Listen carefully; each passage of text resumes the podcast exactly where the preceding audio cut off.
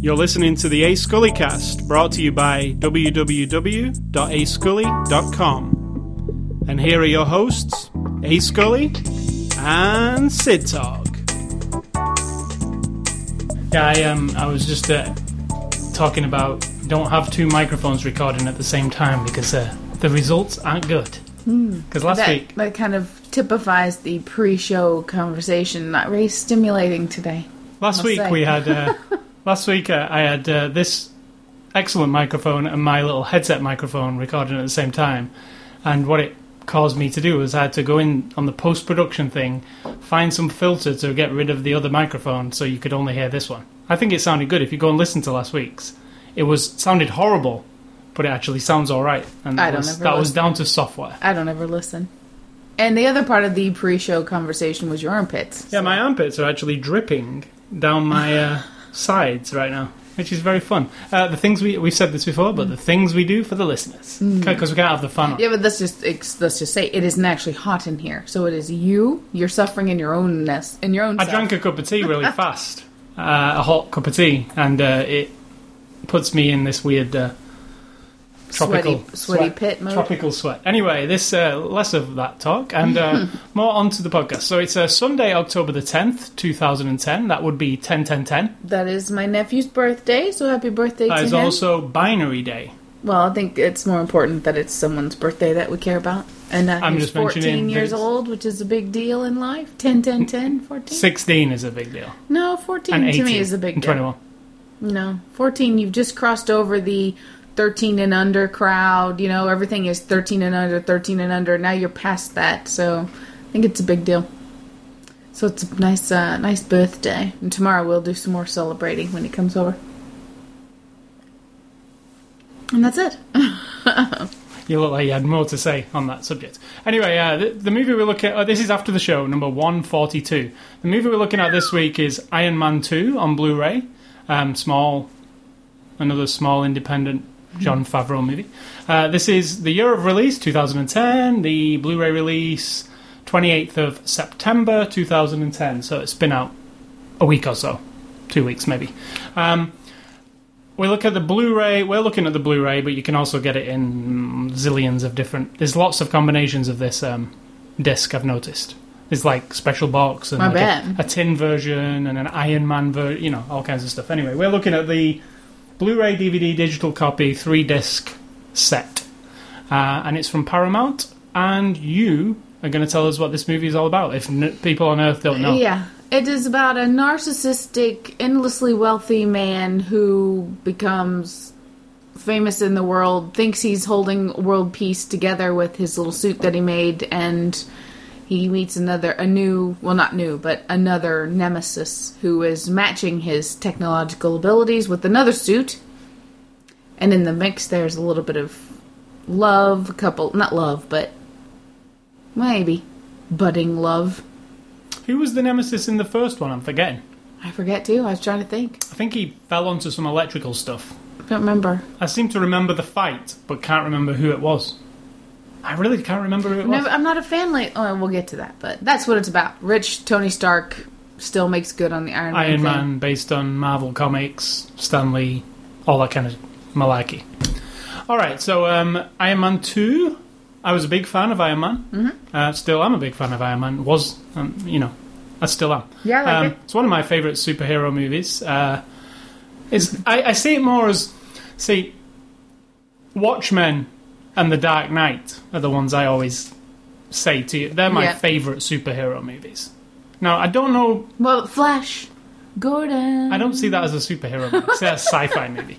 But um, Watchmen and The Dark Knight are my favourite superhero movies. I don't know if that is because they're a serious tone, whereas Iron Man can't be. It's much further away from those. It's more of a a fun kind of spectacle. action-packed, um, slightly witty one-liners occasionally kind of movie. Right? It's more of a Yeah. the traditional superhero style movie, whereas recently they've tried to. well, you can't say that Ed Norton's Hulk was cheery and funnier at no, all. no, and I liked that Yeah, too. I did like that. I, I, didn't like the other one, the um, banana one. I like the um, like the Ed Norton. Eric Banana Nana. And it's a shame that Ed Norton is not going to be the Hulk again because I You don't. say that, but uh, is who, who says that shit? You no, know. that's totally. Um, There's been a press release from Marvel Studios. They've recast the guy for the. They're doing another Hulk movie. It's not him. Um, it's a shame because he was good, um, and I think he fit it really well. Plus, you know, the Avengers is, is going to have Hulk. Um, so this one, it's further away from those type of movies that I like superhero movies to be. Um, but for some reason, I like it. Um, it's a little bit excessively cheesy occasionally. Occasionally. But I think they do really well with the um, like the special effects are obviously really good, and I, there's just something about Iron Man that I like the suits and you know the get the technology of it all. It's um over the top and fun. I think that's the es- essence of it, right? Fun. Yeah, except I think this Whiplash is pretty gritty in my opinion. He's pretty grungy, which I really like. Yeah, but in this movie, I don't feel they used him to to Yeah. I think they could have made him. I, do, I don't know. I think they could have given him more screen time for a start. They kind As of as Whiplash? As Because he has a lot of screen time. as Whiplash. I'm thinking, yeah, because I don't know though. You get a little oversaturated. I think just like giving you a couple of battles, but him, but then knowing the genius behind is better for me. So I like it the way it is. me personally, I like. So uh, let me just interject uh, again because a friend of mine said this week when she listens, she hears us arguing all the time. That whenever you're always saying or I'm always saying, "Oh no, I disagree," and then cutting off each other. So I'm just saying to you, I disagree with you. that's not arguing, there, right? I don't think like so. Shouting at each other, like I don't think so at all because that's just how we talk. Like I'm never gonna just agree with you if I don't agree with you. There's no way in hell I'm I, gonna th- I thought there. you were saying you were never going to agree with me just uh, on anything, just for the sake of it. Well, not for the sake of it, but I just might not. I mean, if No. I don't agree with you, I'm gonna say it. So or if you, you'll hear in my voice a little bit like, mm, mm, whatever. Okay. Meh. So anyway, um, this is the middle movie of a trilogy of sorts of, of Iron Man. Um, and again, I loved the first movie because it was the origin of Iron Man, right? And that is something that we always bring up. And it's true again here. This one wasn't as fun for me as the first one. It's almost like it feel it feels like I love the first one and I think the third one's going to be amazing like like I feel like a middle. It, it just feels like a middle piece. This one. Um, you don't agree? I disagree, and I uh, so many people say that about these movies. I guess I just get. tired I guess I've not it. heard anything. I Oh yeah, I hear about uh, all these trilogy things. You know about Pirates of the Caribbean. Any of them, people say the same thing. Oh, See, mm. trouble is Pirates of the Caribbean. I liked the middle one. I actually thought the middle one. In fact, the middle. Well, the first one's my favorite again, but actually, I like the middle one better than the third one. And obviously, that's not a trilogy; it's four movies now. But um, no, uh, this one. No, I, I really enjoyed this one. See, I didn't as much didn't enjoy because it. we get an origin story. We get the origin of Whiplash. It's it's abbreviated compared to Iron Man in the first one, but we totally do. We see him putting together his machine. We see him behind the scenes. You know, so See, I I, don't know if I'm into the Marvel, um, the Nick Fury slash Avengers. I'm not thread. at all. I mean, I like the Avengers because I did read the comics. It's all every who's not going to like the Avengers. It's all your superheroes in one big bunch. You know, uh, that's that could make an amazing spectacle movie, right? Um, but I don't think I like the way they are. it- It's so obvious what they're doing, like manipulating you as an audience to see everything they make. Like that. That was something that bothered me. Like, Yeah. like, oh, Samuel L. Jackson drops in the middle of the movie to say some stuff, almost to you, the audience, as though like, guess what we're gonna do? Uh, this guy's gonna be, you know, But isn't that comic book culture? They string people along all the time. yeah. it's like I a guess soap that's opera. guess that's what a comic book Yeah, is. Um, totally. And then, you know, if you stick around after the credits, I won't tell you what it is. But if you stick around, don't turn the Blu-ray off when the credits roll. Yeah, Wait yeah. till the end, and you will be treated with another little bit of string along. Um, I don't think they did it in the first one a little bit, right? They introduced Samuel L. Jackson right at the very end to say, "Look, I'm Nick Fury. We have an Avengers initiative, and we're interested in you, Mister Stark." And then kind of dropped it at that. But in this one, it's a bit more blatant, isn't it? They kind of weave it in there. But a- along with that, I kind of like the where he gives him the package and um, Tony learns a bit more about his father. I, Yeah. I, I actually thought that part it was worth bringing Samuel L. Jackson on just for that, but you didn't really need to because he could have just Found it Pepper could have given that box or anybody, right? It didn't matter. Um, so no, I didn't enjoy this one as much. I did like the spectacle of it because obviously, I don't think it ramps up from. I think the first one had more action. I don't. Do do you not think so? I disagree. Well, that end sequence in the first one seemed to be really long, and the end sequence of this one seemed to be very abrupt to me. yeah, Like but I, f- I didn't like the f- end of the first one, so that takes it away from me because I thought it was kind of a like a wimpy out, and I didn't really like it. So if it was long, that probably made me like it even less. And in this one, you get action, action, action, and I'm not a fight scene person, but these are really dynamic. that's what I want to see in a superhero in- movie, though. like yeah, several different big action sequences, and that made me feel really satisfied with the action. And the special effects In the were- first one, I felt like most of it was building up, and then Which was him great. learning. Yeah, yeah. And then the end, I just didn't. I didn't feel like the bad guy was bad enough of the first one, and I didn't really. I was kind. Of, I even forget. Who half was of he? it. I don't even remember. See, but I remember thinking, "Ugh, It was cop cop out ending." I can see him, but I can't. I can't tell you the actor's name. He's really super famous. I can't say his name. Um, I can see him in my head. I can see the scene happening, the Yeah. fight scene. You'll think of it. Yeah, well, I, I've, but yeah, I, I don't. Oh, it's William Hurt, isn't it? Yeah, yeah, I think so. Yeah. Um, Who was it? no, that was the Hulk. William Hurt was in the Hulk, right? I think it was him. Was he in this one as well? Mm. Maybe. We both have the internet, but you always growl at me when I go look up something. So William- I won't look up something. I don't growl at anybody. William Hurt, William Hurt was in um, uh, that movie I saw last night too. Um, so yeah, I didn't enjoy it as much. I think it was fine though, well made. I Very think, well made. I think there was some sequences that I wouldn't have bothered with. For example, without Um, spoiling anything. I The, don't know what you're talking about. the about. party sequence with him Oh, being yeah. drunk. I, I just oh, thought you it, know what? I actually think that's really good. I thought it was. a- I thought it was. No, I thought the it was fight really was good. terrible. Like, No, I thought it was really good because I mean they're always playing with the idea that Tony Stark is like this sort of like messed up guy. Obviously in the comics he's even more intensely like he's an evil person because he sells weapons, he makes weapons and he doesn't give a shit about anybody but money. And now we're supposed to buy the fact that now he wants world peace. He's still greedy and he wants to be the center of attention and now we've got the health element and he is just a person after all. So inside, he's kind of falling apart, and this shows you vulnerable. You know, like this showed me how because the government's saying like how dangerous the Iron Man suit is if one man's in control of it, and you're like, no, it isn't. He's fine. Then he shows you he's not fine, and then you're like, right. So at any moment, he could fall apart. Flip to the other side, or something could go horribly was- wrong, and he could kill a bunch For me, people. it was just a bit too goofy. I would have rather have actually in that in place of that an emotional scene of him breaking down a little bit because of what he's learning about himself, um, than the wisecracky um, birth of War Machine kind of no, I liked it though. incident. You know, I like that.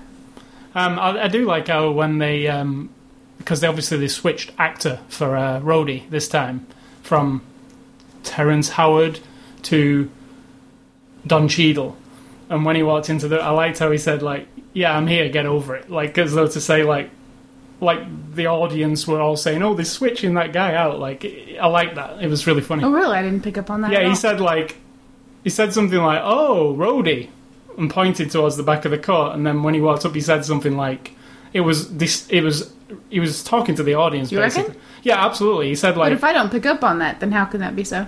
"No, no, listen to it." I, I immediately picked up on it. He was like, "I'm here. Get over it," kind of thing. Like, like I'm Is it different. that big a deal? well, it's a big deal, isn't it, to change Rhodey in the second movie? Like, See, I'll be honest with you. I don't remember Rhodey from the first one, and I still don't feel like he's that. he was a huge deal. part of the first one. See, I don't remember at all. You Okay. know Terrence Howard, though, right? Can't remember. Honestly, You know who he is, though, from Crash. I don't. Maybe. A super famous guy, like uh, bl- black guy with blue eyes, uh, greeny blue eyes. He's very distinctive looking, I don't really see a handsome. picture of him, probably. Yeah. Well, S- It's just like it'd be like switching Tony Stark out. It's like oh no, I disagree because Oh, oh, all right, let, let me rephrase that. It would be like switching um, if Batman and Robin was Christian Bale and um, who, who's who's that Robin guy? no, no. Matthew McConaughey, for instance. All right. It'd be like Jack Nicholson being Robin in the next movie. It's like I know this similar kind. It's just it's you know it's terrible, isn't it, when they switch people out?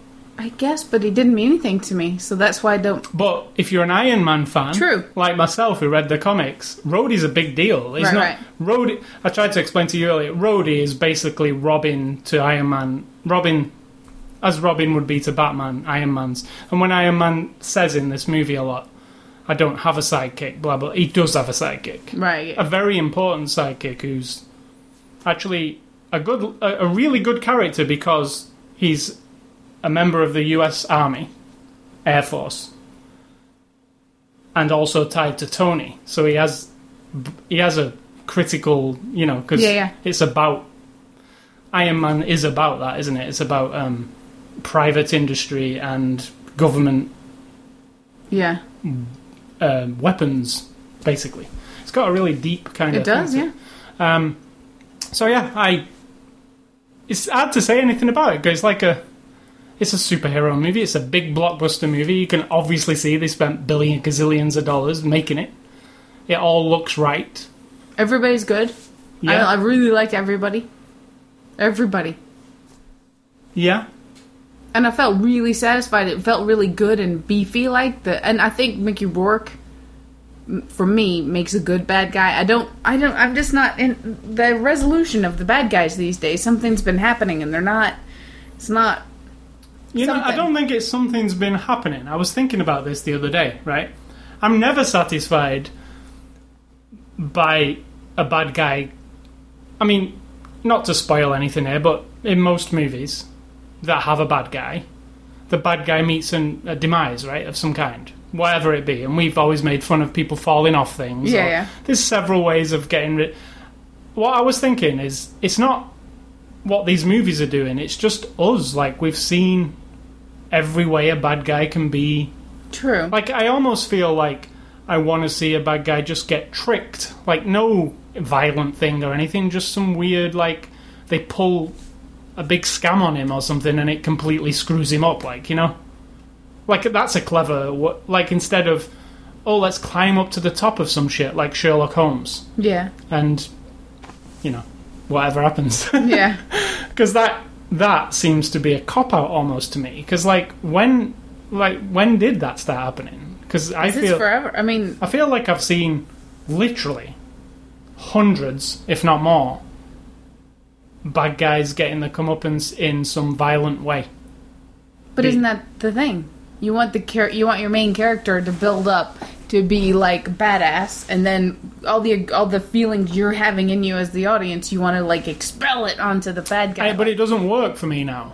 I Like- don't. What I'm saying is, it's not big enough for me. But see what what I want, and I, I don't. I'm probably in the minority, but in this movie, for instance, Should we not say what happens? Don't say what happens. Well, in this in this movie, for instance, there's Iron Man, Tony Stark, and then there's Whiplash as the antagonist. Um, if it was me, I would. Um, it's hard to say this now because you said don't spoil it. I didn't say no spoil. I'm just asking. All right, spoiler for a second. Um, it's hard for me with this movie. Like, if it was this movie, I like Whiplash a lot. I do too. So I would keep him on hand. I mean, I would just make it so he's out of the loop for a while in some way. I wouldn't finalize things with, and they do with a lot of movies, because I like bad guys. I mean, I guess James Bond always did that, didn't it? yeah. Finalize the bad guy, but then occasionally kept him on tap like Jaws or Scaramanga or whatever he's called. Um, but yeah, I like bad guys. I guess that's the thing. And I, I like, but there again, I like also like Tony Stark. But I, also see Tony Stark as slightly a bad guy Yeah, totally. because he's not exactly in it for his heart or, or any. He's basically in it because he's a greedy. Um, He likes the fame and the attention, and yeah, not that world peace isn't a good thing, but he likes people to know he's the one who's now mastering Mm-hmm. world peace. So, Narcissist. oh, totally. Is this that line is I funny. think that having Robert Downey Jr. as the star of that is probably quite.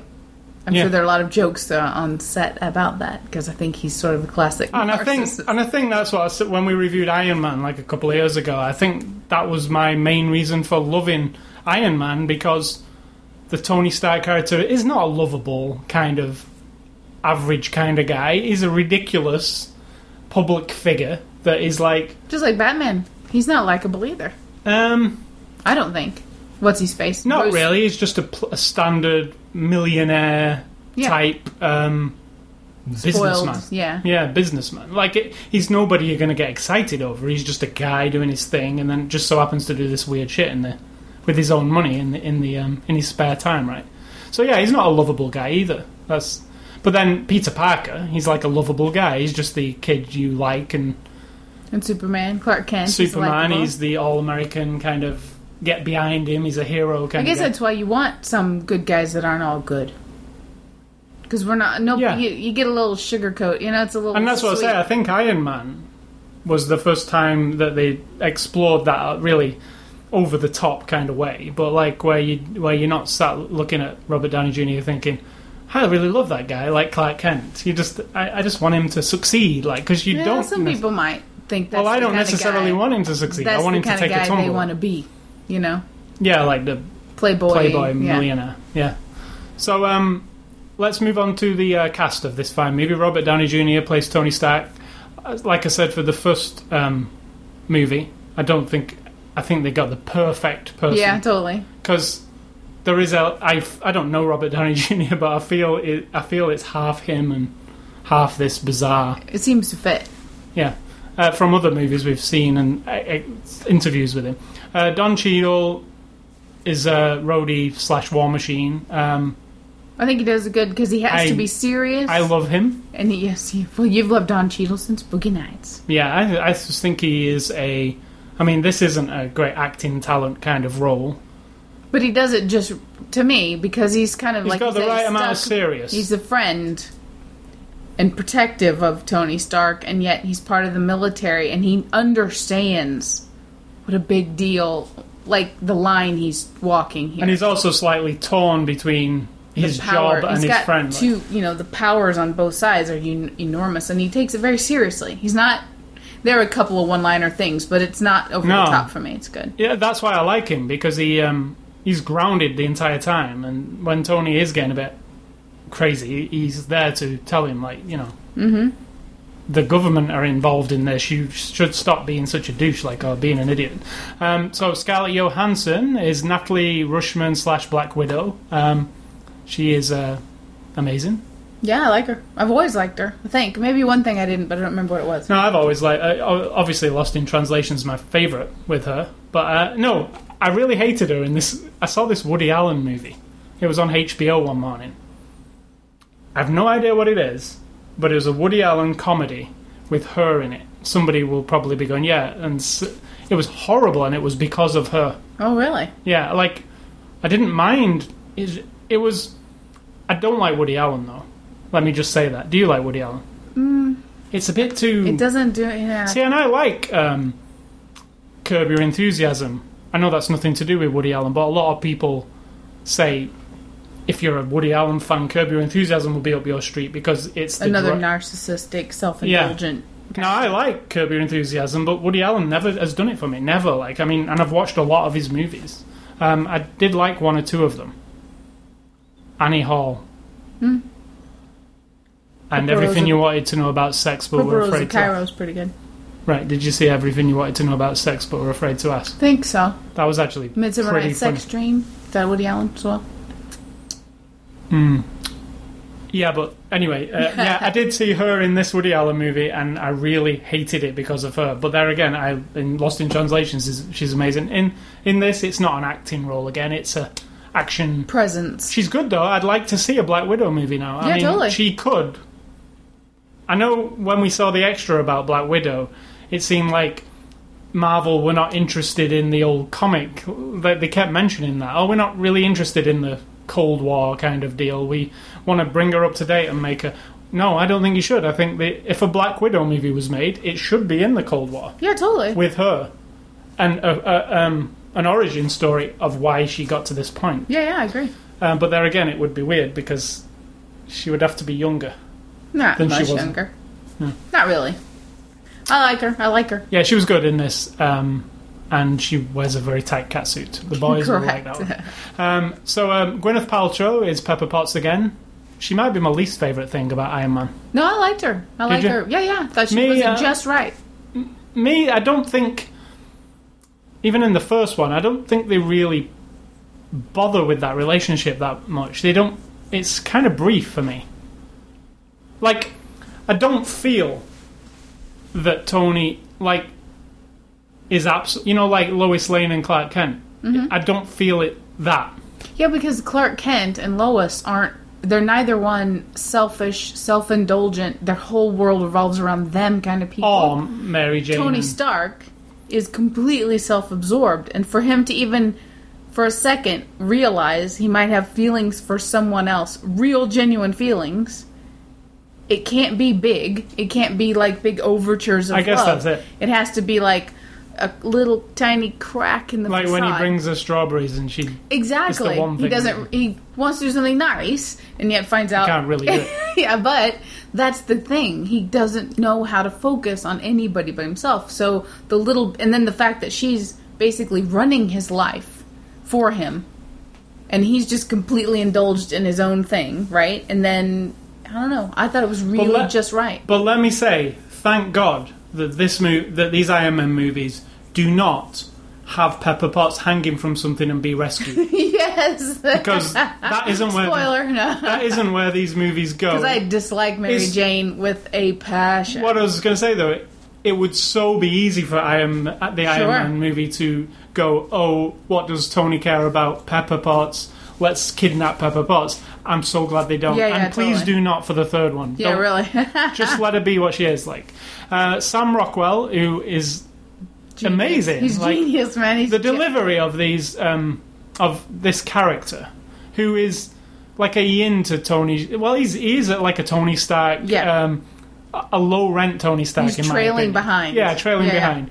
Um, but the charisma of him Oh, he's just and genius. the weird um it's he's a he's a bad guy at heart and the way he delivers the schmooze with the bad guy undertone without with anything without doing anything it, it's just a, a facial like he pushes his glasses up at one point do you remember that Yeah, yeah. as he's, he's absolutely seething with uh, anger over this um, whiplash guy Yeah, yeah. and he just all he does is push his glasses up on his and it's like he's gonna like he doesn't even it's Yes. yeah it's re- it's really good like the performance um I think he's genius. and also it's hilarious at the same time when you're watching it because he, he's he's got this weird charm and then underneath you feel like he would do anything And the like thing kill is, you he doesn't have the whole package like Tony. He No. doesn't have the personal charm. He doesn't have it.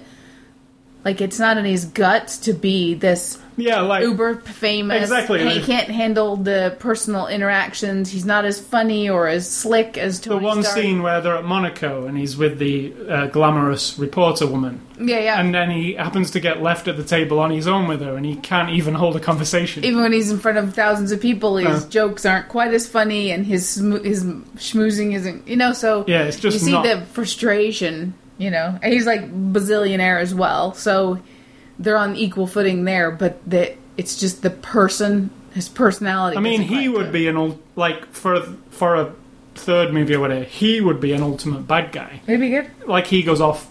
I mean, he's off the rails already because he's slightly he's but he has no skills. He has no no. like. he has to thing. use other people. Right, to- exactly. Yeah. So I really loved him. I, I I always liked him. Given him, put him and Mickey Rourke in there, and I think Scarlett Johansson and I think I think Gwyneth Paltrow was fine. I mean, and I'm not a huge fan. No. The cast really made it feel It's a decent cast, you got to say. Yeah, yeah. And uh, if you, I was just going to say, if if you want to see more Sam Rockwell and uh, a good, it's a Matchstick Man. Oh yeah, because he also does that similar kind of doesn't really have to say anything but you know exactly what he's getting at like from the character and it's an interesting character because it's a yeah, yeah. very Shyster. yeah different to Nicolas Cage's but they kind of fit it's good that's there's a good movie for you. Um, Mickey Rourke plays Ivan Vanko slash Whiplash, bad guy of the movie. I think you did a fine job. Mickey Like, Rourke is really good, right? I mean, one of my favorites is Sin City, where he plays Marv. Um, he's just He's, he's- like fucked up. I mean, let's be honest. He seems fucked up, right? So that Yeah, he makes seems him, fucked up, just but that makes him. him.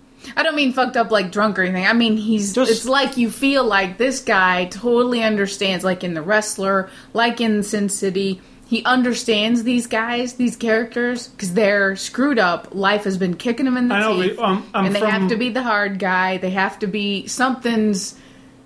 Life has just dealt them a pile of shit, you right? say like and he has to be tough through it. I would say like the Mickey Rourke. If you stun Mickey Rourke in a, in a room, and he's not a, he's not Whiplash or whatever, it's Mickey Rourke. He's a character in himself. Like It seems like it. like, like is I I would imagine he's got. a lot I mean, we know from media etc. the kind of life he's. You know, he, he bottomed out and. we and think we know. Yeah, yeah. yeah, we know that he's had a tough time. Is what I'm saying. Um, I just feel he, because he's like a character himself. When you do implant him into these roles, even the wrestler, he feels perfect. Yeah, and I feel like I don't, I can't name another actor like him. No, He's very unique, like it, and it's hard to pinpoint what I like about him too. but in each thing, it isn't just you're watching Mickey work. You to- I totally buy that he's this Ivan Yeah, guy or whatever. Of he's had the Russian father. He's like an, a nuclear physicist genius guy, but he's just had the rough, rough life. Been in prison, all this kind of stuff, and that his sole motivation is what it is. Yeah, that the family pride is and the hurt and he just want he would just you know as we see he's just as happy to go and knock the shit out of him eh, right face to face in front of millions of people or connive and scheme and make some bigger plan he doesn't care one way or the other he's getting his revenge i And- really like that and what I like about him, if you if you watch Sin City, for instance, when he plays Marv in Sin City, you can barely tell that is Mickey Rourke. Yet he brings out something in that character which makes it one of my all-time like. I like that character like a a lot. tormented tortured soul with a good heart And you watching that movie, if you weren't told, you wouldn't know that was him.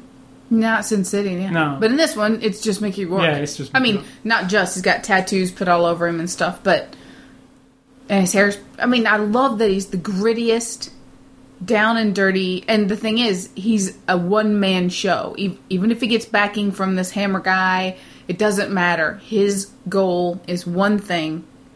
He doesn't give a shit about anybody else except for what he wants, and he, he just carries every room he walks into, no matter what they do to him, he just has that look about him. And I think Mickey Rourke has it. I don't know if there's some bitterness in him or whatever, but he carries it off. The looks he gives people in this, and or the He's good in this. nod of his you head. will from the because he is the. o- the he op- speaks Russian. Who knows if it's good, but it sounds well, good to me. The opening of the movie, the first couple of minutes is a Mickey Rourke Mm-hmm. um, scene, and from that moment, you Do you feel like he has a he builds the character up immediately. collagen injection in his lips a little?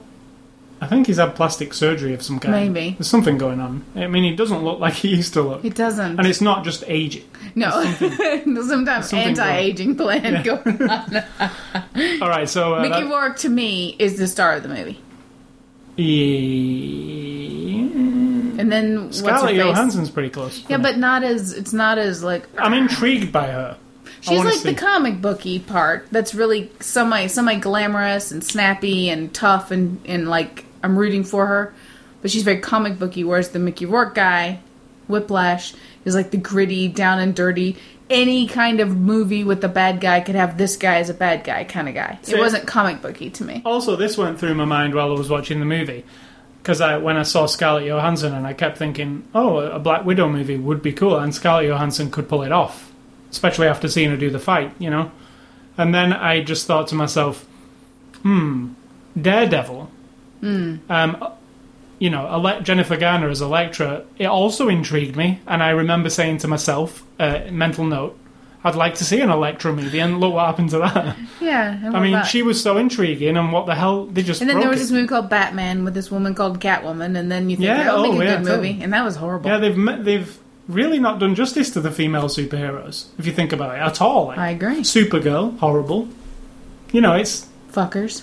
Yeah. Men, men making these movies. I'm telling you, they don't know how to. I just didn't like the when they talked about her in the extras and they kept saying, "Let's just forget about her origins. Let's forget about the Cold War. She has to be new, fresh, and sexy." I hate that. Stop saying that. Like, Yeah, totally. Go back to what it was because that's what it is. Like, it's not anything else. It's that. I think that's it. They're trying to do too much tits and ass with these chicks, Yes. thinking that that's what everybody wants. When in reality, you just want a good The character. tits and ass is fine, but like, let's have. Oh, listen to you. How about we eliminate that part and make them a good character? No, I mean, I mean, no, no doubt. Like uh, Elektra, you know, we she's in a cool outfit and she looks sexy and everything.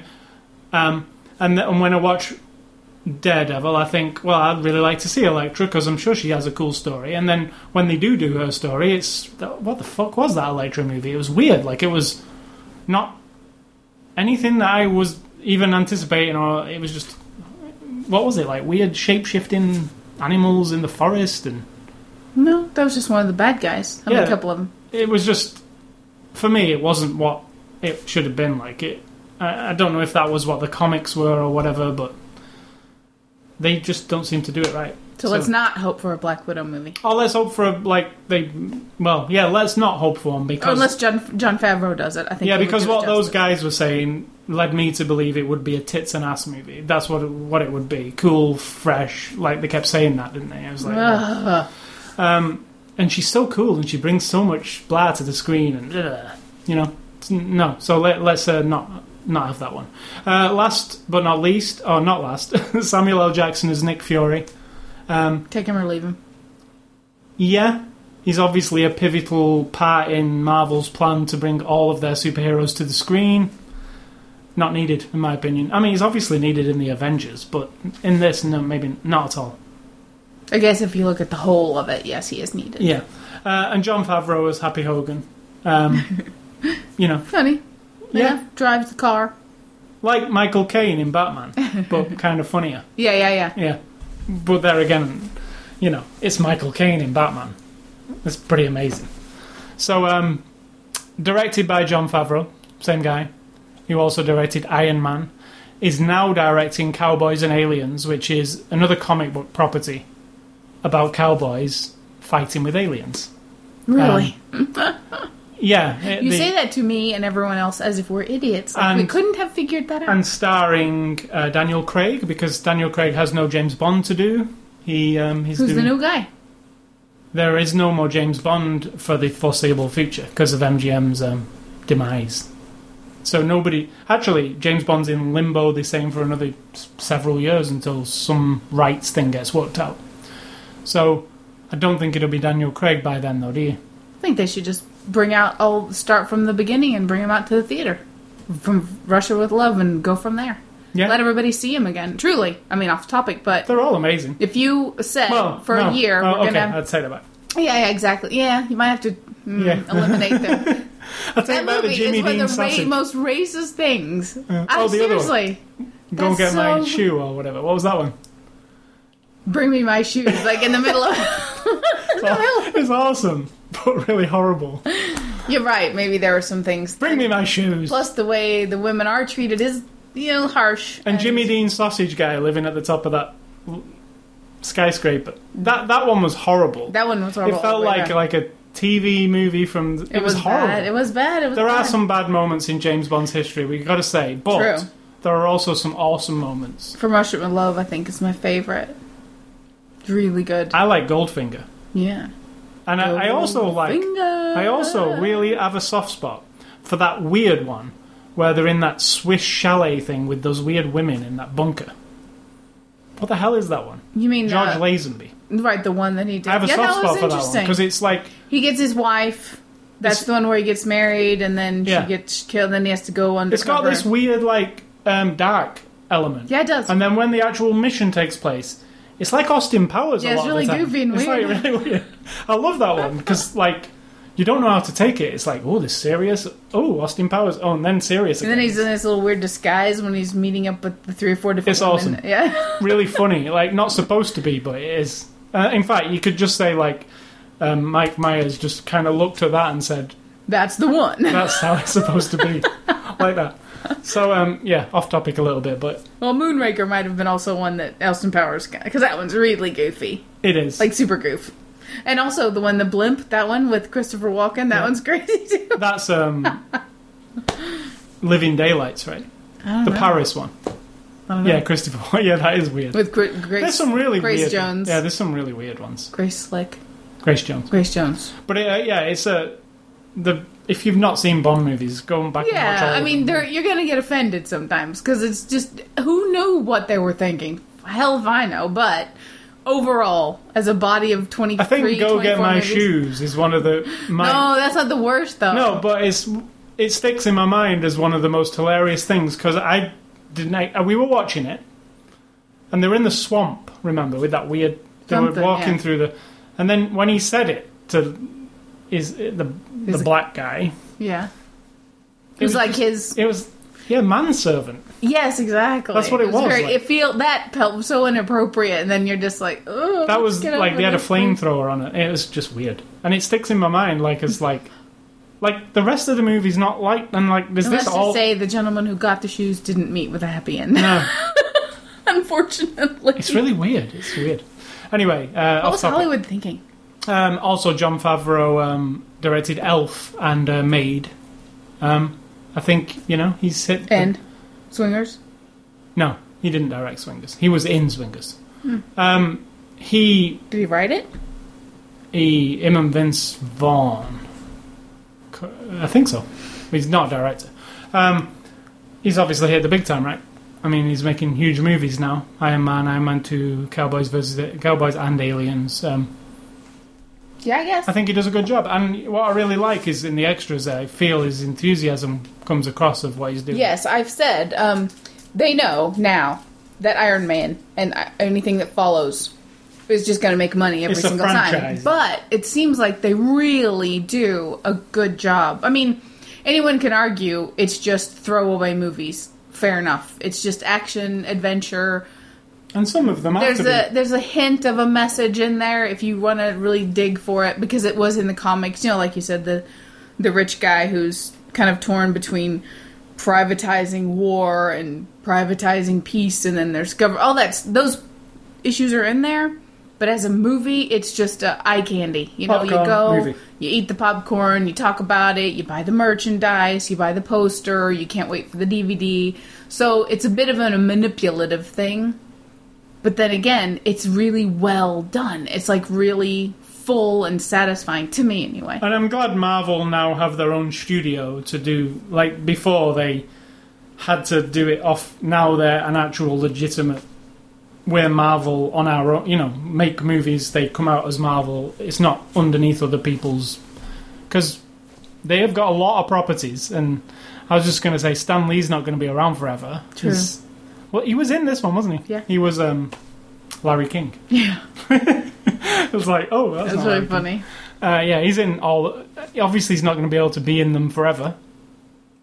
Up to now, he has been I think they'll find a way. digitally. Oh, totally. Yeah, yeah. I imagine so. Yeah, Imagine the first movie after his demise, yeah. or his dies, or whatever. They're gonna stick him in there somehow, digitally. Yeah, yeah in fact, yeah. If they In can- fact, he should be recording stuff now. Things to that to put it in say and things to do and different yeah, outfits. there's an and, idea. Like, with the green screen behind him Yeah. so that whatever movies in the future you want to stick him in, I think I'll send him a note on that. yeah, everything, Like, Stan, every character I don't mean to be created, grim or, or anything, but you know, you won't be around forever. every So, character you've ever created, comic book wise, go and film a couple of lines of you saying something to him or something, and then we could just block him in there. All right, so um, DVD extras, uh, and this is a really good Blu-ray, I think, and they do go out of the way to make a good. Iron Man Blu-ray was really awesome too. Um, they go to a really like some. We get some big movies where there's just a couple of extras, but I feel that Favreau has a good package. And and what's really cool about this is the extras are on a second disc, and the second disc is a Blu-ray, and all the extras are filmed in high definition. So it's none of that. Here's some crappy. Yeah, yeah. Uh, so quickly, we'll go through. Um, disc one, there's uh, the Shield Data Vault, which is an in-depth look at the Marvel Cinematic Universe, and it's um, picture in pic. Uh, what do you call it? Pop-up facts, etc., over the movie. You can watch the movie again with all these pop up facts um, that show you the specs of the suit and stuff, and they're really well done. It's like they, it's not like. It's not just like they pause the action and, and show you the suit, and they, it's actually animated and Yeah, yeah. everything. It zooms around the suit, shows you all the different pieces and labels, everything. It's really, really well done. Um, there's a commentary on the movie by Jon Favreau, and uh, the second disc, which is a Blu-ray special feature disc, which features a ton of stuff. As usual, I think this was one of the Iron Man was one of the best documentaries we'd seen. Mm-hmm. Fly on the Wall, one and a half hours. Jon Favreau making Iron Man, every aspect of production. Well, that's back again in this movie. Um, the Ultimate Iron Man, four-part making of documentary in HD. Um, you know, if you like that. Yeah, that, it's really good. they're the best extras for me. And these days, why do they not make them for all kind of produ- big productions like this? Because it's easy, isn't it? You just have a documentary dude on the scene and film, follow the guy around. I guess it depends. You know, a movie set is just a. When you think of it, it's just a workplace, right? And there's going to be people who aren't happy. There are going to be fights. There are going to be moments of aggravation. You don't necessarily want a documentary team, I don't think, wandering around on every. They're not all They're not happy to be there. They're not all, you know, we're in this together to make a great movie. They can't all be like that. So you don't necessarily want the cameraman standing there filming you, bitching out your star for having a zit on their forehead. You know, some shit like that I think must happen a lot. And so I do understand why they don't necessarily want all the background. And plus, you know, if you're the director, do you really want to take five minutes out of your time every time the documentary guy comes around to ask you a question or say, What are you doing to explain to them? And Jon Favreau seems like he really wants Yeah, to explain Yeah, stuff. yeah. So that's what's good about these yeah, he's him. good about it. And Kevin Smith is one of those, I think, that because he likes. He seems to make an effort to say like, look, this is who this is. This is what we're doing here today. There's even a little feature. DJ AM, who died last year, was it? Or this year? No, it was actually this year. DJ AM is in the movie, and there's a little featurette where he talks about him. It's almost like he, he goes to say a couple of times that I didn't really know him. Yeah, yeah. So I think it was a brief encounter between the two, but Yeah. still felt felt for him, you know. Um, so yeah, there's a bunch of other stuff on this second disc, including uh, behind the scenes featurettes, deleted scenes. There's actually some cool deleted scenes, an, an alternate opening, which isn't better, but it's fun no. to watch. You know, it- Not at all. It's not I'm glad it wasn't on there. Yeah, um, yeah, it's a bit too. It starts you off already with a a, a weakness point, Yeah. and you don't want that. Um, and there is also these little featurettes, the origins of Black Widow, origins of War Machine, etc. So if you do want to know a little bit more about these characters, the producers and people from the movie talk about them a little bit. But uh, the one about Scarlett Johansson's character was a bit off-putting. Yeah. Um, They, yeah, you're right. They don't know what to do with a strong female character. never. I mean, eventually maybe, but Can not think of any movie? I mean, you've got the Aeon Flux, and you've got those where they've that was crap too. Like, it was not good at all. It was like, um, I mean, She was in a comic book, right?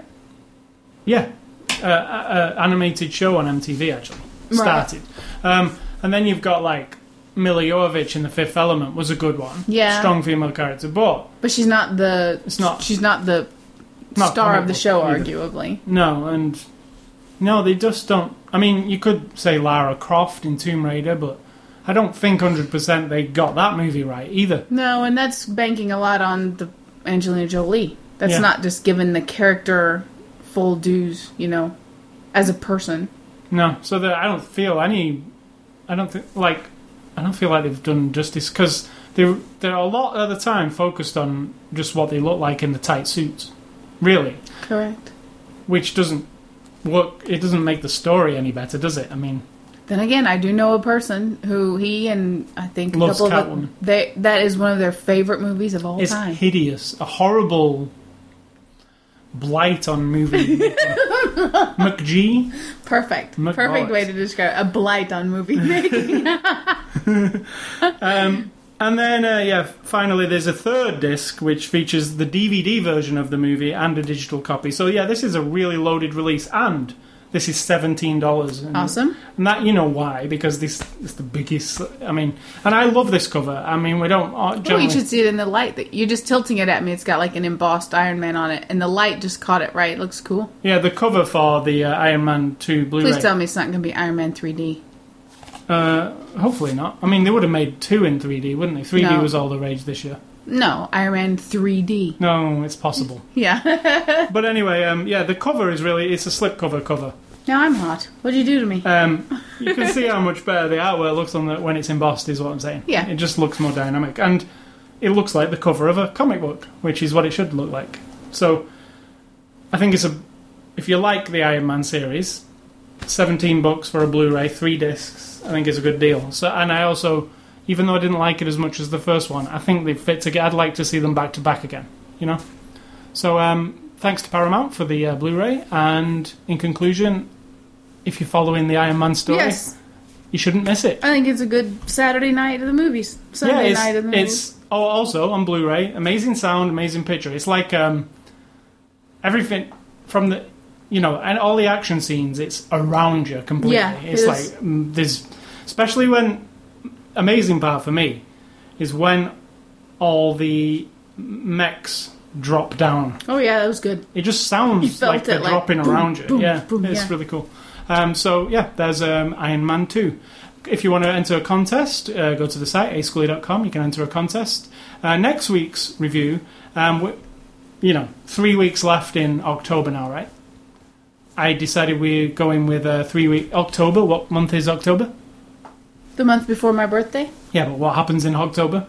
It, uh, a month left until my birthday. You sound like Tony Stark, self-centered. I cannot disagree with that. Uh, October is the month that leads up to my birthday. It's a Halloween month. Oh, that. So I decided to uh, go with a horror theme for the next three weeks, um, starting with next week. Which is- Catwoman. That's horrific. yeah. St- starting next week with the um, awesome best horror movie ever, in my opinion. So you know what we're going to say about this movie, The Exorcist. Yeah. Uh, Blu-ray version of The Exorcist, um, the director's cut, which I don't believe I've seen. So it's a big deal for me that one because Hmm. I'm excited. it literally is an amazing piece of cinema. Um, so yeah, Exorcist next week. Um, the week after, Splice, which is a recent horror movie, and then the week after that, another horror movie which I have yet to. Uh, oh, the remake of A Nightmare on Elm Street. So three horror movies. Um, That's the pinnacle. Shouldn't e- shouldn't the Exorcist be the pinnacle? I just wanted The Exorcist as soon as possible. When I, when I received it, I was like, "Oh my god, it's The Exorcist on Blu-ray."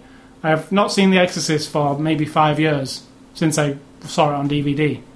I should see it more than I see it. I can't wait to see. I What did we can't, watch last year for our Halloween? Did we watch the new? was it was Friday the? Thirteenth?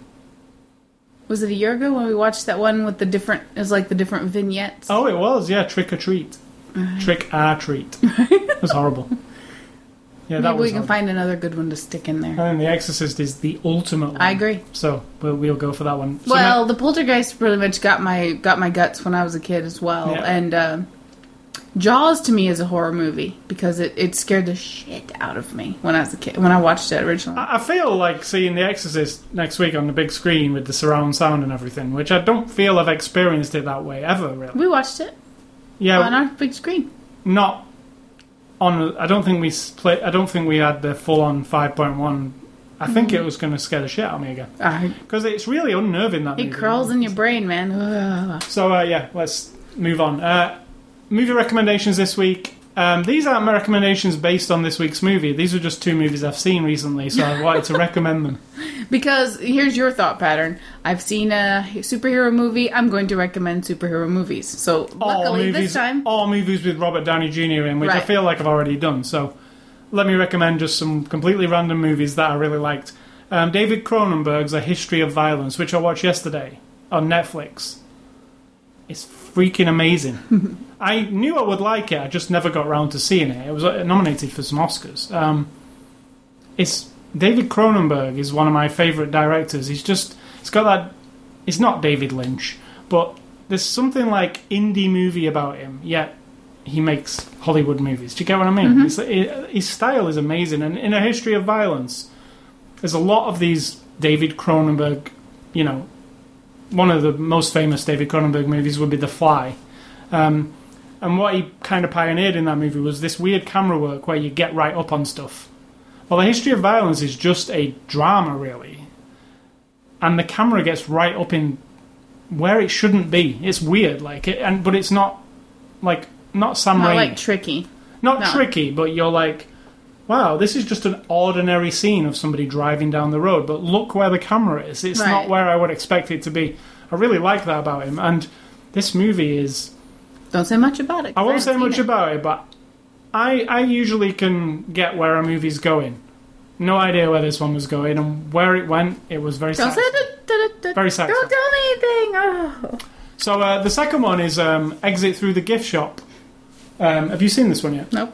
Why? Yeah, you wanted to see this one. It's really good. Uh, you should put it on your laptop and watch it. I should. Um, so this one's um, a documentary that won some awards at the beginning of this year um, about the street artist Banksy from. Well, it's it isn't. It isn't about Banksy, but um, if you liked King of Kong, that style of documentary, I think you'll really like this one because the way King of Kong was based on a true bunch of people but it, the way King of Kong came across was like a bad guy and a good guy, and it came across like a story. So you uh, eventually you didn't feel like you was watching a doc- documentary; you felt you was watching a story.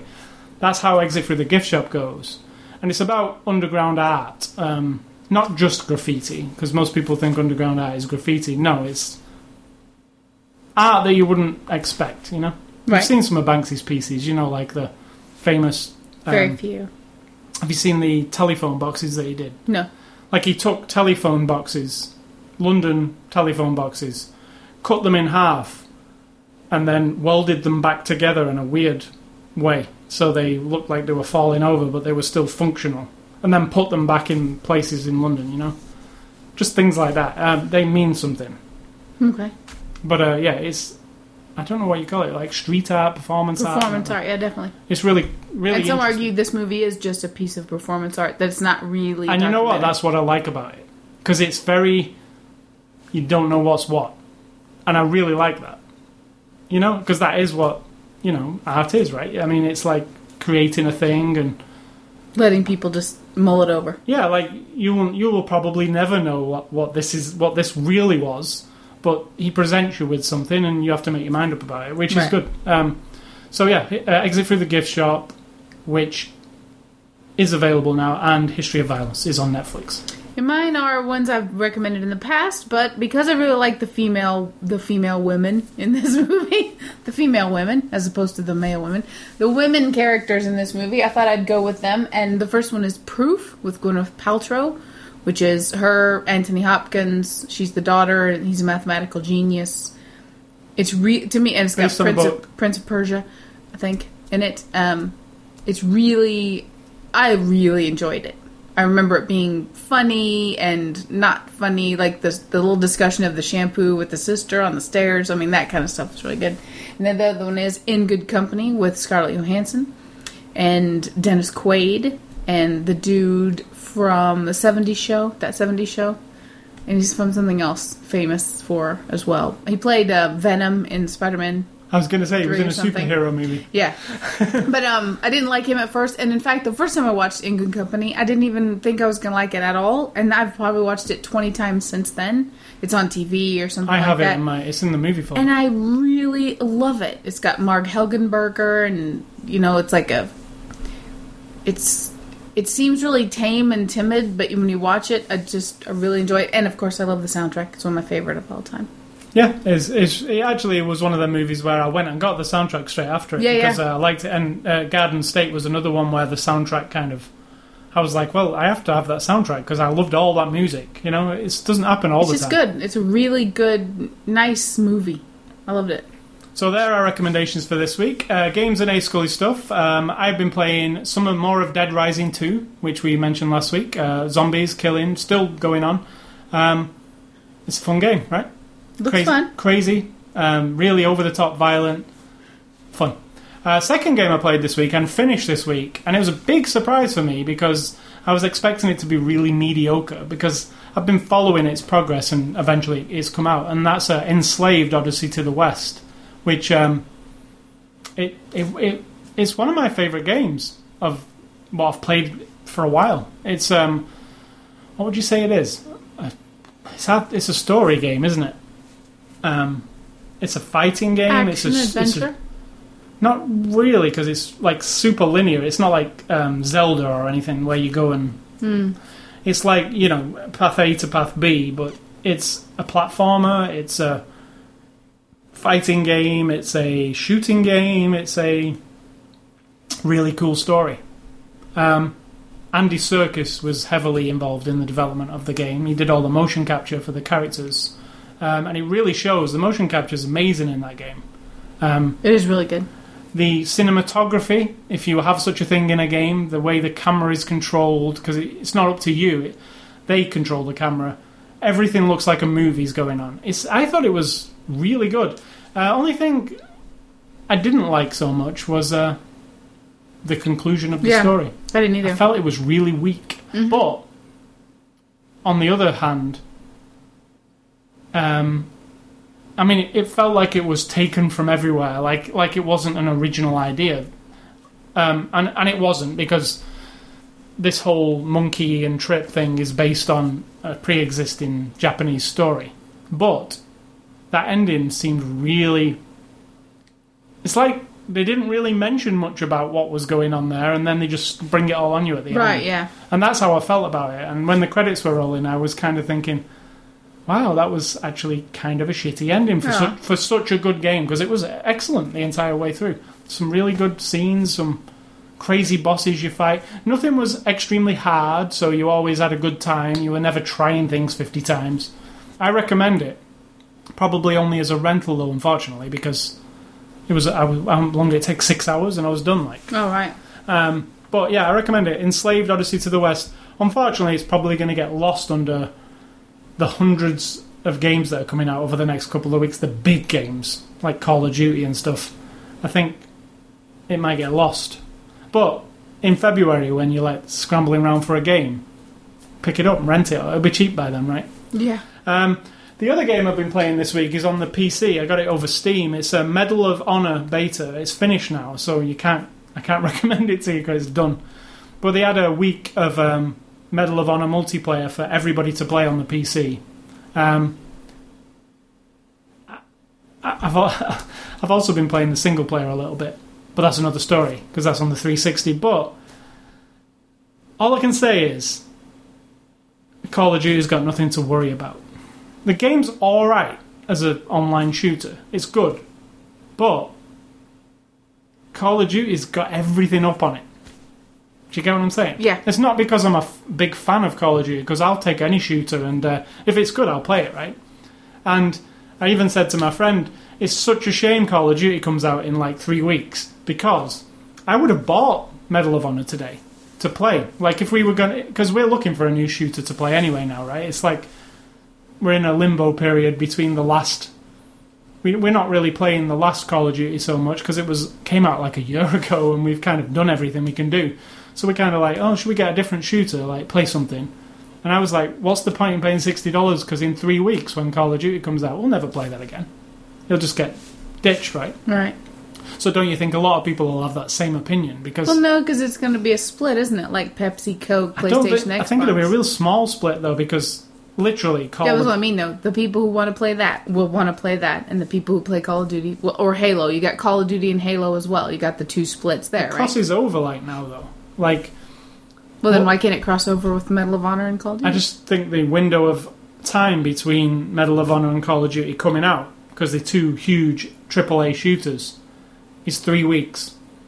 And obviously, Call of Duty is amazing because they don't miss with Call of Duty. There's something, the formula that they've made with Call of Duty is amazing, right?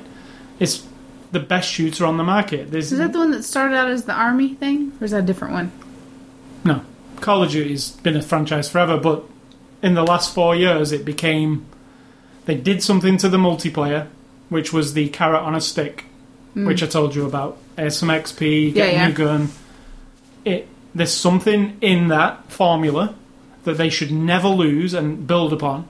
And uh, every year, people like me will buy a Call of Duty. And now it's become like every November, Call of Duty comes out, buy it. Like, in fact, for me, it's become like I don't buy any other shooters around that time because I know what's coming. Like, that's my game. Which is what they want, I guess, right? Yeah. So I'll try other shooters, but I just know that my game is in November when the big game comes out. So, Medal of Honor beta, it was cool for this week, only for me. And that's it, I'm done. There is an interesting thing that they've done with the multiplayer on um, Medal of Honor for the 360. When you buy the disc, it comes with a code in the box. You have to enter the code to play multiplayer. Ah. Like, you ha- actually physically have to have that code. When you've entered it, you can play multiplayer forever. But that disc, if you give it to somebody else, the multiplayer doesn't work. Right. It's interesting. It's an interesting way. So then you can't sell it as used? no, I mean, you could for well, you the can, single but, player. but you'd have to say this is worth twenty dollars because it's just the single player, right? Not a bad idea. It's interesting, isn't it? And I think it might be the way things go from now because of piracy, etc. You know. Yeah. Um, the other game I've been playing this week, and this is the last one, is Comic Jumper, which I told you about. It's like an Xbox Live arcade game. Um, I'm nodding my head. it's very fun. Uh, you're a. su- It starts off. You're a superhero. You're kind of like a. Do you know the Walmart symbol, the smiley face? Yes. That's what your head looks like. So I don't think Walmart invented that. so you're the smiley face head, Captain Smiley. You're called with like a Superman kind of body. You're a comic book character, and the premise of the game is he is in his. You play the first level. You're in this Captain Smiley adventure, and for, for months and months now, the comic has been dwindling. Like they're, they're losing idea. They don't have as many ideas, and you play in this first level, and the ba- the baddies are like robot blonde women with big tits and ass, and it's like everything about the comic has become stale. You know, it's like yeah. to try and get readers. We, and it, there's even a voice inside his head, which is actually the star on his chest, talks to him, and he, he'll say things like, you know, last month's comic didn't sell so well, so the baddies on this month, so the we're fighting uh, blonde bombshells, and like, you know, it's kind of hit this low point. So Yeah, at, the, at the end of this first level, you physically get ripped out of this comic book, and uh, the the camera zooms out of the comic book as you're playing, and it's got a kid reading it in the playground, a video of, the of the kid reading. It's like a really cool full motion video, and the kid just throws the comic on the floor and grabs the next coolest comic. So then you, as this Captain Smiley, have to go and appear in all these other people's comics to try and win back your popularity as a character. Right, so right. each level is a different comic, a different popular comic of the time. So like the first one is you're in this like caveman comic, in that, and it's drawn in that caveman sti- 50s kind of style, you know. Nice. So each level is like this a different experience because you're, you know, going through these different eras and different comic styles, and it's really funny. Like, actually hilariously funny. The writing in the game is nuts, and it's like one of the bad guys is this. It's Arnold Schwarzenegger essentially. They don't say it's him, but it's him. Um, and he's a bad guy, and he's like he's about four hundred pounds, and he eats chicken, and uh, he talks like Arnold Schwarzenegger, and he's the guy who owns the, the, prehistoric level. What you're playing, the actual you're going through the prehistoric level, fighting the dinosaurs, etc. And then when you come out the other end of it, this is the first level, so I'm not really giving anything away. You come out the end of this first level, and the bad guy's there, and he says. Uh, yeah, did you enjoy fighting all my minions? And he- the captain's like, yeah, it was it was cool. Like we had we had some adventures along the way. Saying, yeah, well, this isn't really prehistoric times. This is a mini golf course. And he's like Captain Putt Putt, and he's got like mini golf. so it turns out like he's just this guy who owns this mini golf course. So it turns out these comics that are popular that you're going into, they're maybe not quite as cool as Right. they've all got this kind of crappiness to them. Right, right. So it, I just want to know where it goes. So I've been playing through it. It's really fun. It's um, Xbox Live exclusive. Uh, Microsoft points. I think All it's right. ten dollars. Um, really fun and a really big long game and all voice acted. It's not cut corners in any way. It's like a, it feels like a full game, you know. Um, so yeah, that's next week. Medal of Honor comes out and Castlevania. I will talk about those, but uh, that's it for this week. So, what have you got? Did you? What was that? What are you asking me? What have you got? What's for dinner? No, um, what have you got for a? Uh, What's for dinner? We're gonna have sandwich on the, um, you know, like Pillsbury. You pop the can and you bake the biscuits or whatever. Well, they have ones now. They're called simple or plain or something, where they have no fructose syrup and it's just dough in a can. So, and these are French loaves. So I'm gonna try them. like a vegetarian loaf. No, it's French loaf. What do you mean vegetarian? You mean our sandwiches? We'll be vegetarian. No. I'm saying is this loaf by uh, like uh one of those brands? Like, no. It's Pillsbury. oh, okay. It's just that it doesn't have any additives and all that. It's just Right, right. dough in a can. We'll see. Oh, it cause tastes. does it, oh yeah, because they probably do have a lot Mm-hmm. syrup in them, don't they? Not that it's bad, but It is. these are just a different thing. And uh, they makes like a French loaf, and I'm gonna make like mushrooms and onions to go on there, and then this rice cheese stuff that's not really cheese that we're gonna I'm gonna put on. Oh yeah, we've had that some recently. Vegetable smashy stuff. What is that cheese? You should mention it to people. It's uh, vegan rice cheese. It's not- really- it's not, it's made with no dairy, and it's very specific though. Like I, I actually, my opinion on it is, and I've ate it. It's kind of crappy if you don't melt it. yeah, If you melt it on a sandwich or whatever, it's pretty good. yeah, it's very good. It's not cheese, It isn't. but you there's have a to, there's a taste to it that adds something to your sandwich. yeah, and creaminess when you melt it. It has, but you know, if you're not into cheese alternatives, then you're you're not gonna get it. I dig it though. I Um, dig it but I ate a raw piece and it wasn't. I didn't like it. I It's wouldn't a just little bit put- like eating a piece of plastic, and then when you melt it, it's totally different. So. Yeah. But it's gonna have that on there, and then some vegetable smash, and I've got bulgur that's boil that's in the boiling water right now. I'll do something with that. Most people probably don't know what bulgur is. Bulgur is like wheat, little wheat things. It's a It's quite hard to explain, isn't it? yeah, just get you some and make it. It's almost like a Look pilaf. B U L G. U R. Yeah, you make bulgur pilaf. You can put. So I'm gonna mix that up with maybe some onion or something. I don't know. And other than that, You had some stories about Germany. That was the about the place itself, I think. I think I mean I've, I've mentioned to a lot of people now. People have asked what it was like, what was it like, and you know when you've gone somewhere and it's like a really big deal, and now it's been what three weeks between me and the trip, between now and the trip, and it's sort of like otherworldly. Like I don't, it's weird. Like Yeah. was that? Did I go there and I look at my pictures and I look at my pictures and I think, truly, my favorite stories, my favorite feelings of the whole trip were the flights with my mom, seven hours and nine hours, and the whole experience of that was awesome. One of my favorite things there, uh, some of the very highlighted moments were we went to this castle. It's called the Neuschwanstein Castle in um, Bavaria.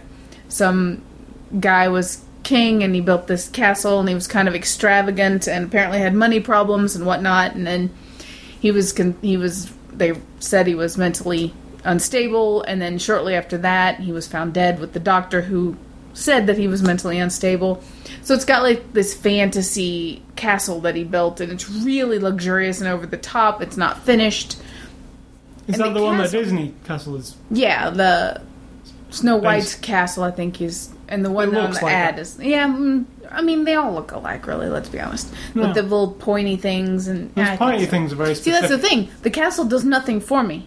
I'm standing in a room with a little tour guide, and she's telling us how old everything is, and it's from like the 1880s, which isn't that old really.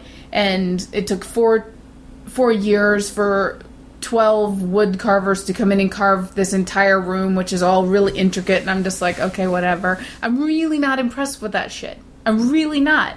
I look at the craftsmanship and I think, holy crap, that's awesome. But as a whole, I don't get anything from the castle thing or from tourist attractions. What I remember from the castle was when we were walking back from the castle to the bus, you have to walk up this, am- this enormous hill. It takes like 25 minutes or longer. I mean, it's uphill all the way, and it's kind of windy, and it was a nice day and everything. But walking with my mother and like looking back every once in a while, and she was just kind of like wilted, and she's like talking herself through it, like, oh, I can do this. Let's do it. Oh, God. Okay. Okay. Five more minutes. Five more minutes. You know, my mom's a very fit person, but it was just like, I was laughing and taking pictures, and we were talking, and then the lady we were with, who we've discussed previously, was not my favorite, is like way ahead of us because she's in such a hurry to get going, you know. But those 30 minutes of walking up that big massive hill and like giggling with my mom and talking about like, holy shit, if we would have known this, I would have just bought a picture of it or you know stuff like that. And then this the view from on the side of this mountain. If you're into that kind of thing, and I'm not normally, but you look out and you just think this Earth is a big place. Like you see Oh, yeah. landscape forever, and it was gorgeous, and waterfalls over here and over there. So that was one of the highlights. The fish market that we went to, which is in Hamburg, that's in North Germany. It's like every Sunday, and it's a big uh, deal. What's the capital of Germany? Uh, Um, they different regions have different capitals. I don't know. To be honest, I don't know. That's a good question. Munich is the capital of um, Bavaria, which is down in the southern part. I'm saying Berlin for Germany. Uh, That's probably completely wrong. Yeah, I don't know I'll actually of the whole country. I don't know. Um, Yeah. I didn't look into that. But another one of the highlights was the fish market, like I said, where we were just walking up and down, my mom and I, and like over here you got the. uh, They're like, you know, some of the stalls they're just people sitting there and selling their wares, and they look several, kind of miserable, and it's kind of windy and cold, and you know they're selling the same thing they sell every other Sunday at the market, and then these other guys are out there like busking their fruit, you know, like hey, da, da, da, like yelling in German about the, and then there'll be a guy across from them selling baskets, and they yell at each other, and they throw their baskets and fruit at each other, and like Right. make a show of it, and there's people gathered around, and you know, Same as any market. is it? Yeah, yeah, like markets in Britain, they're all like that. People throwing stuff back and forth and crazy, uh, you know, in the indoor covered markets. Yeah, I don't know this. I Yelling at you I don't live in a city, so No, I guess you don't know. No.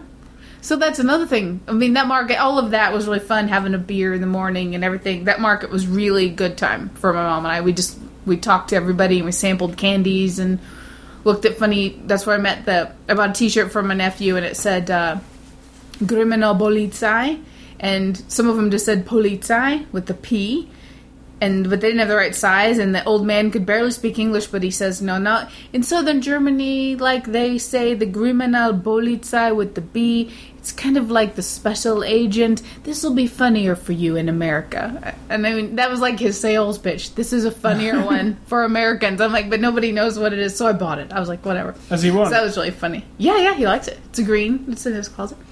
Um and then sitting in the room, like because we stayed at someone's house, and we go upstairs, shut the door, get away from the five dogs, two cats, and the stink of the house. And yeah, I'm over the fact that I may sound ungrateful to the hostess lady who let us stay in her house. I don't give a shit anymore because you know what? I can afford my own hotel. So her generosity is not at the cost of my comfort or my mental health. She was a horrible, wretched hostess, a nightmare.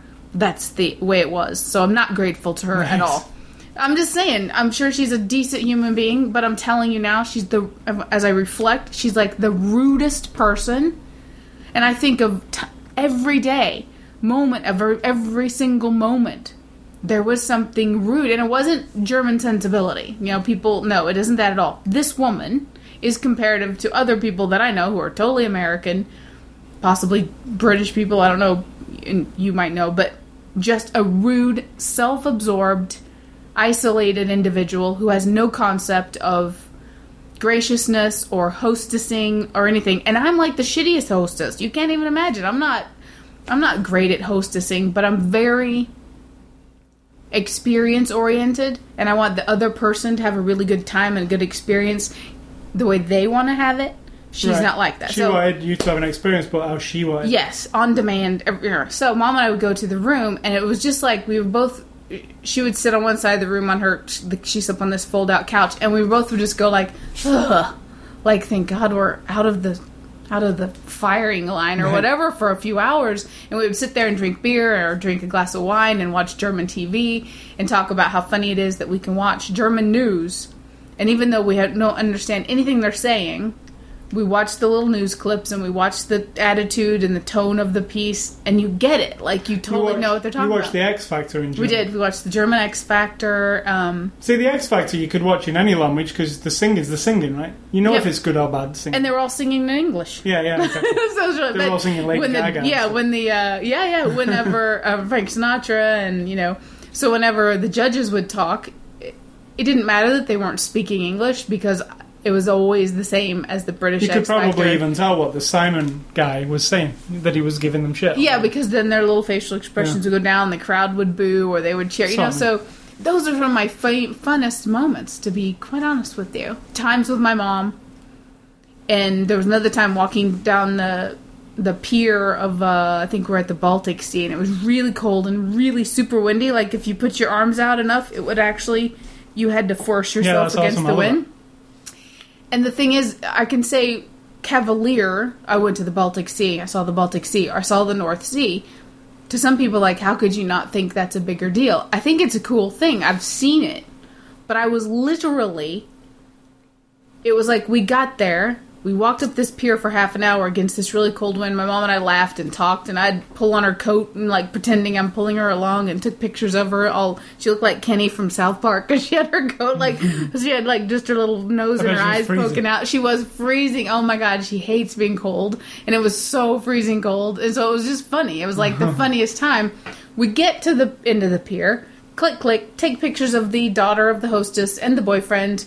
Here's the Baltic Sea. Isn't it beautiful? We're done. Turn around and go back. Because we're on it. We have an agenda. We've got to go to see something else. So it's almost as if I could literally watch someone's YouTube video of it and get the same um, value from seeing the thing itself. But the experience of walking with my mom and laughing about it and like just seeing her being so pissed off, first of all, that she's being put in this position to like run for her life down this pier against it was just those are the things I totally remember. And getting to the airport when we were leaving and this feeling of wanting this lady to just leave us, just go kind of thing. And then when she was gone, it was like, woo, now we can have a good time and we're done. You know what I mean? Where I like, think the end like of your little kids and the parents are just Yes. suffocating you. Yes. So the thing, and then oh, we walked around her town. My mom and I did one day just by ourselves, and that was really nice because we'd say hi to the little townspeople as they come out of their houses. and- it's not like not like a village of people that are one foot tall or anything. I'm just saying like it's a really small village and we're strangers. And I think some people actually came out and they're like sweeping their path or like um, walking their dogs and just looking at us like who are these? Because it's that small of a place you know? You don't it's not a tourist place at all. And we would say you know Guten Morgen, and they would kind of smile, and I would say, you know, like, ich spreche ein bisschen Deutsch, like, very little, and oh, and then I'd take pictures of their flowers, or of their garden, or of their house, and they would smile, and went to the little grocery And say store. what? And they're saying to each other, "What the fuck are these people taking pictures Yeah. in my garden for?" yeah, yeah. And then we went in this little garden, flower shop, and we had been talking about what we can take in our carry-on bag or what we can take and check. You know, we're getting like flower seeds and some chocolates and stuff like that. And the only person in the flower shop who spoke English was this young woman. She was maybe 20, 25 years old, explaining to us uh, what the clerk was saying. And I said, "Well, we want to know for sure if we can take these seeds. If we need to put them in the under, will they take them away? Is there any? Do I have to put them?" She goes, "Oh, I work at customs at the airport, so I can tell you Oh. they're fine. Just put them in your check bag." And my mom's like, "You are kidding me?" Because we have been struggling to figure out. You know, we don't, didn't have access to the internet in any free, open capacity. So that was just one of those weird moments where we had been talking what can we take? And the woman said, and I said, uh, how long should we get there ahead of time since we're going out of Germany to America?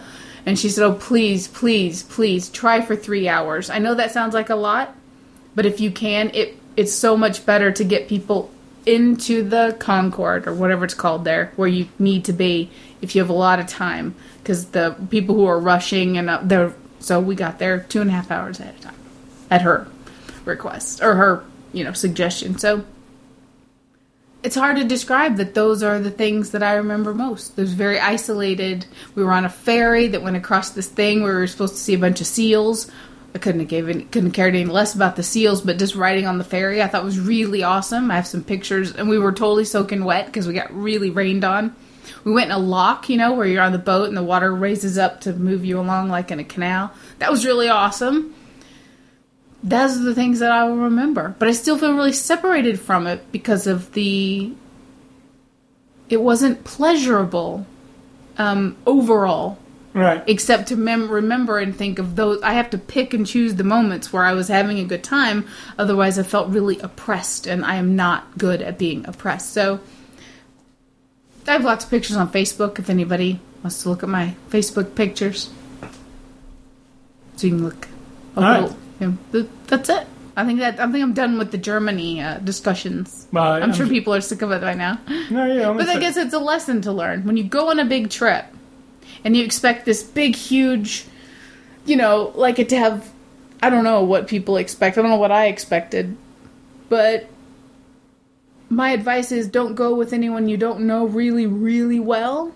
Don't get yourself in a position where you owe someone because they're allowing you to stay in their home or allowing you to use their vehicle or oh you're just trapped because you've no vehicle of your own. And you, like you. Um. I would rather have been trapped in a hotel in the middle of a city with no vehicle, not speaking the language and not understanding anything, and just being left to my own devices, than to have all of the opportunities I did have, but have this controlled, rude, hateful thing all the time. I truly would have. So, you know, just keep that in mind. And if you can afford yourself to pay for your own hotel, pay for your own travel, make all your own arrangements, I think you're better off. Don't go on a tour bus and all that kind of stuff. Just well, design your own. Well, if you like that kind of thing. I'm not a huge fan of the tour buses, but we went on four different ones. We went on Munich, Hamburg, Frankfurt, and this nighttime, quote unquote, romantic one of uh, where you see the castles up on the mountainside in Bavaria get lit up. You know, well, it didn't actually turn out that way. It was all in German, so my mother and I knew nothing of what the guy was talking about, and it was just it lasted for hours, right? it was three hours long instead of one hour long. And the best part was I met this really nice lady, and I got some really cool nighttime photos inside this town in um, I think it's called Füssen, which is in Bavaria, like a little division. And we saw the Alps, which was really gorgeous. I have loads of pictures of them, and I remember the feeling of looking around and being like, seeing mountains all around you is awesome. And then I, then my next thought is, but if you live here, it probably isn't. So you know, what's awesome, really, you know. So, I'm looking forward to my next trip sometime. I don't know where it'll be. You're going somewhere next week, are you? It's Elizabethan something. Renaissance Festival. Yeah. yeah, Um, is that next week? yeah. If that's ne- well, let's let's mention. So next week you might get po- the, well, you will get the Exorcist podcast on Saturday. Correct. So yeah, tune in next week on Saturday, not Sunday. Yes, uh, Renaissance Festival in Kansas City will be next week with my mother and my niece, which will be fun. and you'll talk about that the week after. Sure. Do you think people really care about my travels? My, my I think my approach, my my perception of things has got to be different than other people because I'm not a glowing traveler. I don't go like, the castle was so awesome. I go like Well, like it's always good to have different opinions. opening their food on the airplane and us looking at each other and saying like, "Do you think this is going to taste like shit, or do you think it's going to be good?" Those are moments that I think are the funnest, like the most exciting. I like airline food. It's always been I did good. too. It was really fun. It was always good. The bread was a little too hard, and the pasta was a little overcooked, and it was all just shoved like a microwave dinner, which isn't. exactly. But I'm like, I'm how many? I'm flying on a machine, going through the air, eating food that's been watching a movie, drawing a picture, and I'm going to a country halfway around the world that. That's amazing to me. That stuff amazes me about travel. Like So- a bird.